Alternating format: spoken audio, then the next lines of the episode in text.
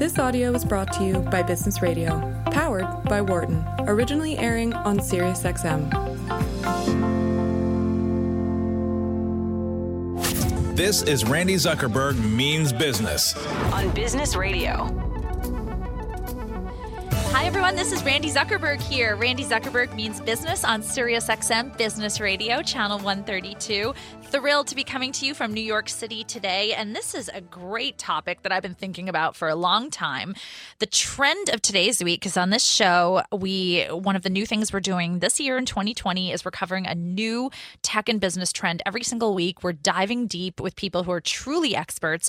And so this week is about bye bye cash. The fact that all of kind of the the systems of payment that we've been so used to for so many years are going away and there's this kind of land grab fight for control of the mobile payments universe. You have so many people from from banks and apps and and new mobile sites that are cropping up and and the phones themselves, they're all fighting for who's going to control payments in the next few years. Um, and so today's show is all about how technology is revolutionizing money, payments, and what the future of cash looks like. Where what does it turn into? There's now a, a, myriad of different ways to pay. Um, innovations like contactless cards with your phone, mobile payments, digital currencies, things like Bitcoin gaining popularity. But it also raises some big ethical questions about who gets to control this essential function of money if it's not being run out of kind of the the U.S. Treasury, um, who gets to control where the, where the money comes from, who runs our financial systems, and who has access to our data. I think these are all the big questions we're, we're going to cover today. Our first guest, David Jones. Uh, I'm so thrilled to have you here, David Jones, editor of Mobile Payments Today, a veteran business and tech journalist with multiple decades of experience writing about technology, real estate, and business. David, welcome to the show. Thank you. Pleasure to uh, join you today. I, am thrilled to have you. This is a topic that I've uh, been been thinking about and covering on the show for quite a while. Uh, but before we get into it, I love to start my show with a little bit of a game called like or dislike. Like. I like that. Or dislike. Hated it. You get nothing. You lose. Okay, don't worry, David. There's no formal preparation that you needed going into this. I've just there are a few kind of headlines, innovations, things that are that I think are interesting, and I'd love to hear if you like or dislike them and why. Um, for our awesome listeners out there, we're also playing along on social media, which we do every week. The amazing Mimi is in the studio with me, and she is on Twitter and Instagram as we speak, on our handle at Randi Zuckerberg. My name's with an I, despite what Starbucks always prints on my cards. Randi Zuckerberg with an I. Follow along. Let us know what you think too. All right, David. So, the first cashless country, Sweden, one of the most tech savvy nations on the planet, is leading the way. They are expected to become the world's first completely cashless country by 2023. Um, that means they won't be accepting cash any longer as a means of payment. Um, what do you think of a completely cashless country, like or dislike, and why? Uh, I think it's a little extreme. I, I I see the benefit, but I also see the potential risk as well. Um, I think that uh, you know there are certainly some benefits to embracing mobile payments.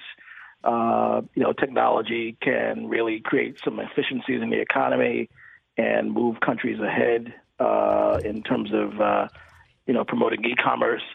But at the same time, we've seen here in the U.S. and in other countries where there are certain segments of the population that get left behind when technology takes over everything, and when uh, you know larger government and, and industry forces try to push a system that may be a little bit ahead of the ability of certain segments of the population to to catch up. Mm. So I, I think that you know, in my view, I would rather see an encouragement towards a cashless society, but also leaving a bit of a safety net for some of those uh, members of the population that still need to access cash. I, I think you're absolutely right. And that, that was my first thought, too. On one hand, I think, you know, for me, I always feel a lot safer as a woman when I don't have to carry cash around. Um, So that's something I think about a lot is, you know, how wonder. I mean, there are times that I'll I'll leave my house with just my phone and I'm thinking, oh, you know, okay, what businesses can I go into using just my phone right now? And like that's where I'll go. But I, I absolutely see your I, I share that with you that it could accidentally discriminate against a lot of people if we go completely cash free. Okay, next on the complete opposite side of that, there was apparently just a, a law that was passed in New York City saying that stores must accept cash. Um, apparently, a lot of stores in New York City were trying to go cashless. Uh, from there are a lot of coffee shops that no longer accepted cash, car rides, you name it. Um, but um, now that's illegal in place of New York City. You have to be able to to accept cash. So, um, what do you think is uh, on the complete opposite side of the spectrum? Should we be requiring businesses to use cash, or should they be able to pick the mode of payment? Well, it's not as you know kind of black and white as it seems. I think Yes. what the aim of the legislation uh, is is to make sure that the business remains inclusive. The business can still, you know, have a uh, majority of its business using plastic, using mobile payments, et cetera. But there needs to be a mechanism where customers who don't have, uh, you know, a mobile uh, wallet or customers that uh, may walk into a business with cash, there needs to be a mechanism to accept it. The- The business can still innovate. I mean, if you're if you're 90% mobile wallet and credit card, and you're still letting people that want to pay cash pay cash, and they have mechanisms to do this. They can use a kiosk where people can, uh, you know, pay at a kiosk machine, or they can, you know, have a designated checkout uh, that accepts cash, but still, you know, streamline the business, innovate the business. You just don't want to have a situation where, if I'm a, you know, customer, I may be visiting New York that day, or I may be a student and I'm coming. You know, I need something to eat, or I need to, you know, buy some books, and I should be able to use legal U.S. tender in that store without being turned away. Because there's a history of this in this country of people being turned away for things that you know may not necessarily be you know uh, very legal or moral, but you're still embracing, uh, you're still able to embrace and create more efficiencies in the business. I mean, there's a lot of legitimate reasons for a business to want to encourage, uh, you know, mobile wallets. There's a lot of legitimate reasons for a business to want to reduce the amount of cash they have to keep in the store. They don't want to have to carry large amounts of cash to the local bank. So in some communities, there are no local banks to carry the cash to. So you know, you can have a balance. Yes. Um, so I think, and, and New York is not the first one to do this. I mean, this has been happening uh, all across the country in recent uh, the last year or two. Uh, you had a situation similar in San Francisco. Uh, Philadelphia did it last year. You had the state of New Jersey. Uh, you know, there and Massachusetts for a long time has had uh, laws that allow you know businesses to accept plastic and accept other forms of payment, but there has to be a mechanism to accept cash.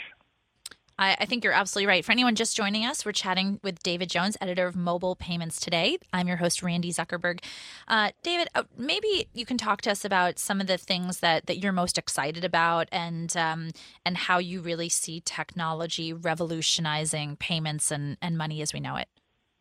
Well, I mean, I think you know there are a couple of interesting things happening. Um, I really think that there's a, a great deal of innovation happening, both in the banking space and in the technology space, that are really going to you know make some incredible changes uh, in e-commerce and in payments. Um, on the one hand, you know you have uh, banks that are facing new levels of competition from you know fintechs. Uh, these are largely startup companies uh, created by individual entrepreneurs. Many here in the U.S., many coming out of Europe and expanding into the U.S. they're creating some uh, challenges for the incumbent banking industry, and they're and they're leveling the playing field for a lot of people who normally were shut out by traditional banking. Um, and that's a good thing for creating an inclusive environment. I mean, if I'm, for example, if I'm a customer at a major U.S. bank, uh, I may be in a situation where I have to keep a balance of twenty-five thousand dollars in my account um, in order to get, you know, low or no fees in my account to be given personal attention uh, to be able to access, uh, you know, various levels of services and loyalty and rewards and you know extra perks for being a top customer. You're seeing in a lot of big cities where you may have, you know, one or two banks that are on every street corner, and the smaller banks either get consolidated or basically go out of business. And you have communities. I mean, for example, I live in Newark. I've lived in Newark for 24 years now. Um, there are certain, you know, sets of populations in these communities where you can't get into a bank that'll give you the time of day because you don't have the amount of money and the amount of leverage to get the services that you need. Uh, let's say, for example, I need to go to a bank on a weekend. Um, and if you're not in Manhattan, you have very limited hours to get to a bank if you need to make a deposit in person, if you need to access services. A lot of the ATMs in a lot of these cities, they're ATMs located in retailers or in bodegas where you may not be able to, um, you know, do anything beyond get maybe a couple of hundred dollars in a withdrawal with, you know, large fees. You can't deposit in these ATMs. You can't really get into your savings account in, in some of the ATMs. You can't get, you know, any kind of sophisticated uh, transaction activity. Um, and you're seeing a lot of this not just in the U.S. You're seeing this in the U.K. For example, we just did a story. Uh, Visa, for example, is, is doing something really interesting in the U.K. where you know they are effectively paying retailers to help uh, give customers back cash when they go to a local uh, convenience store or a merchant because some people have to drive a half an hour or an hour to get to a bank or to get to a full service ATM. And that's a problem in a lot of countries where you have rural communities that may have, you know, limited bank um, access. They have limited ATM access. They cannot, you know, do any banking. If you're a business in some of these smaller communities, you know, you don't really want to have to drive 45 minutes to make a cash deposit to run your mm-hmm. business. And you know, eventually, you know, if you're a small business, you need access right. to getting cash to the bank, getting cash from the bank, um, you know, making payroll, you know, various things. Um, and I think that what the fintechs have done is they've forced the incumbent banks to make some adjustments in how they approach the market because for younger consumers and small businesses, they're getting access to services that they just could not get from a major bank. Mm, you're totally right. So, do you think that um, do you think cash will ever become obsolete, or do you think that that mobile payments and cash will just continue to exist side by side, or they'll keep kind of like forcing each other to improve? Cash is you're going to see less and less cash. I mean, that's I don't think there's any question that you know you're not going to see as much cash in the market for you know some good reasons, but you want to maintain that safety net where if you need to access cash, um, there's a way to get it. I mean, if you, for example, um, there are a lot of people who are lower income or uh, working class people that do everything in cash. They walk around with cash in their pockets, hundreds of, hundreds of dollars of bills. They, you know, do everything by money order. They don't have checking accounts. A lot of people don't have access to credit. Um, they pay their rent in cash or they get a money order. They go shopping with cash. Here's a, an issue that comes up a lot with access to e-commerce. If you don't have a credit card or if you don't have a debit card with a large balance, what do you do in holiday time or with you know when you have to go Christmas shopping or birthdays and where all the the great deals are online.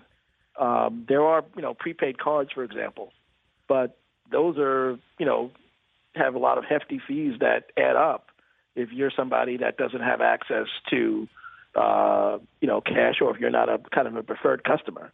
Um, certain people, because of their uh, work status, they may be living check to check. Uh, they need the ability not just to get credit, but to be able to move money quickly. I mean, imagine if you have an emergency and you are at the doctor, you got to make a payment uh, to get seen by a doctor at the emergency room, or you need some money for um, you lost your job, you have a, a car bill. You need to be able to move money very quickly. Some, you know, you you need to borrow money from a friend. Um, college students, they need cash all the time. Um, you need you need to be able to. One of the things that that uh, these fintechs are creating is a system where money can move at incredible speed, where you can get money from someone, you know, boom, in like 10, 15 minutes if you need to. Um, you're starting to see another example of how fintechs are helping level the playing field. There are a lot of fintechs now that if you have an account with them, they have what they call you know two day advance pay, where two days before your payday, you can get access to your check. Now think about how many people you know are getting paid on the, 15th and the 31st right. of each month, and they're broke on the 13th and the 28th, and Yep. they need to pay a bill. you know, Yeah, you can't I, get a lot of that. You can't get a lot of that access at, at, at a major bank. You're you're absolutely right. Um, in our, our final moments together, what what are you most excited about that you think is coming up in in this year or the next few years um, in in the mobile payment space? Uh, I think what you're going to start to see is you're going to start to see um, mobile payments start to really take off finally in the United States. They, it's been relatively slow compared to uh, countries like China, um, you know, places like India, some some parts of Africa. Um, in a lot of countries in the developing world, you had situations where people did not have access to credit, where they literally jumped from cash straight to mobile payments. If you go to China, more than half the population um, uses mobile payments. They use mobile wallets to pay for everything, and there are incredible uh, perks and benefits of using those type of services. They can get money quickly. They can do cross-border payments. They can get you know access to goods to very good prices. They can get uh, uh, gifts you know delivered quickly. Um, in the United States, you know, if you look at the major mobile wallets, you look at Apple Pay and Google Pay and Samsung and some of the others, um, it's still a relatively small percentage of the population that are using these services. And what's what's happening is you're starting to see more and more uh, partnerships to encourage the use of these services. You're seeing, for example, uh, you know, the Apple Card, uh, which is going to, you know, enable, you know, customers with, you know, good enough credit to use the iPhone as their uh, mobile credit card. Um, you're starting to, Google, for example, uh, is working with Citi to uh, create checking uh, accounts where you're going to be able to use Google as a uh, essentially a, a digital checking account. Um, you're really starting to see some innovation from the entry of big tech and startup banking services that are competing against the major banks, and the major banks are being forced to react, and they are reacting. And Well- because of that, you're, you're going to see you know services get to consumers that normally didn't have access. I, I love it. Uh, George, thank you. Uh, sorry, George. David, thank you so much. George is our next guest who's coming up. So, I, uh, David, thank you so much um, for. I feel like you've really done a great job laying out kind of the landscape of what's happening in this space. And uh, I, I'm really glad that you joined us today. Where can our listeners go to keep up with you and all of your thought leadership and writing on, on this topic? Uh, you can check out our site, mobilepaymentstoday.com. uh, that's the best place to access us. And uh, you can uh, also find links on that site to. Um, I'm on Twitter. Uh, we're on LinkedIn, um, and you can you know get uh, access to you know articles that we've done. We've done podcasts in the past on this issue. In fact, I I think you mentioned George. I I, I did a podcast with his uh, partner Lamine at Joust uh, last year. So uh, you know, feel free. Wonderful. Thank you so much, uh, David Jones. It was great to have you on the show today, editor of Mobile Payments Today. And uh, I look forward to, to progressing and seeing where, where things go in this space. Thanks for joining us. Great. Thank you. For more guest interviews, check out our Wharton Business Radio Highlights podcast on iTunes and Google Play.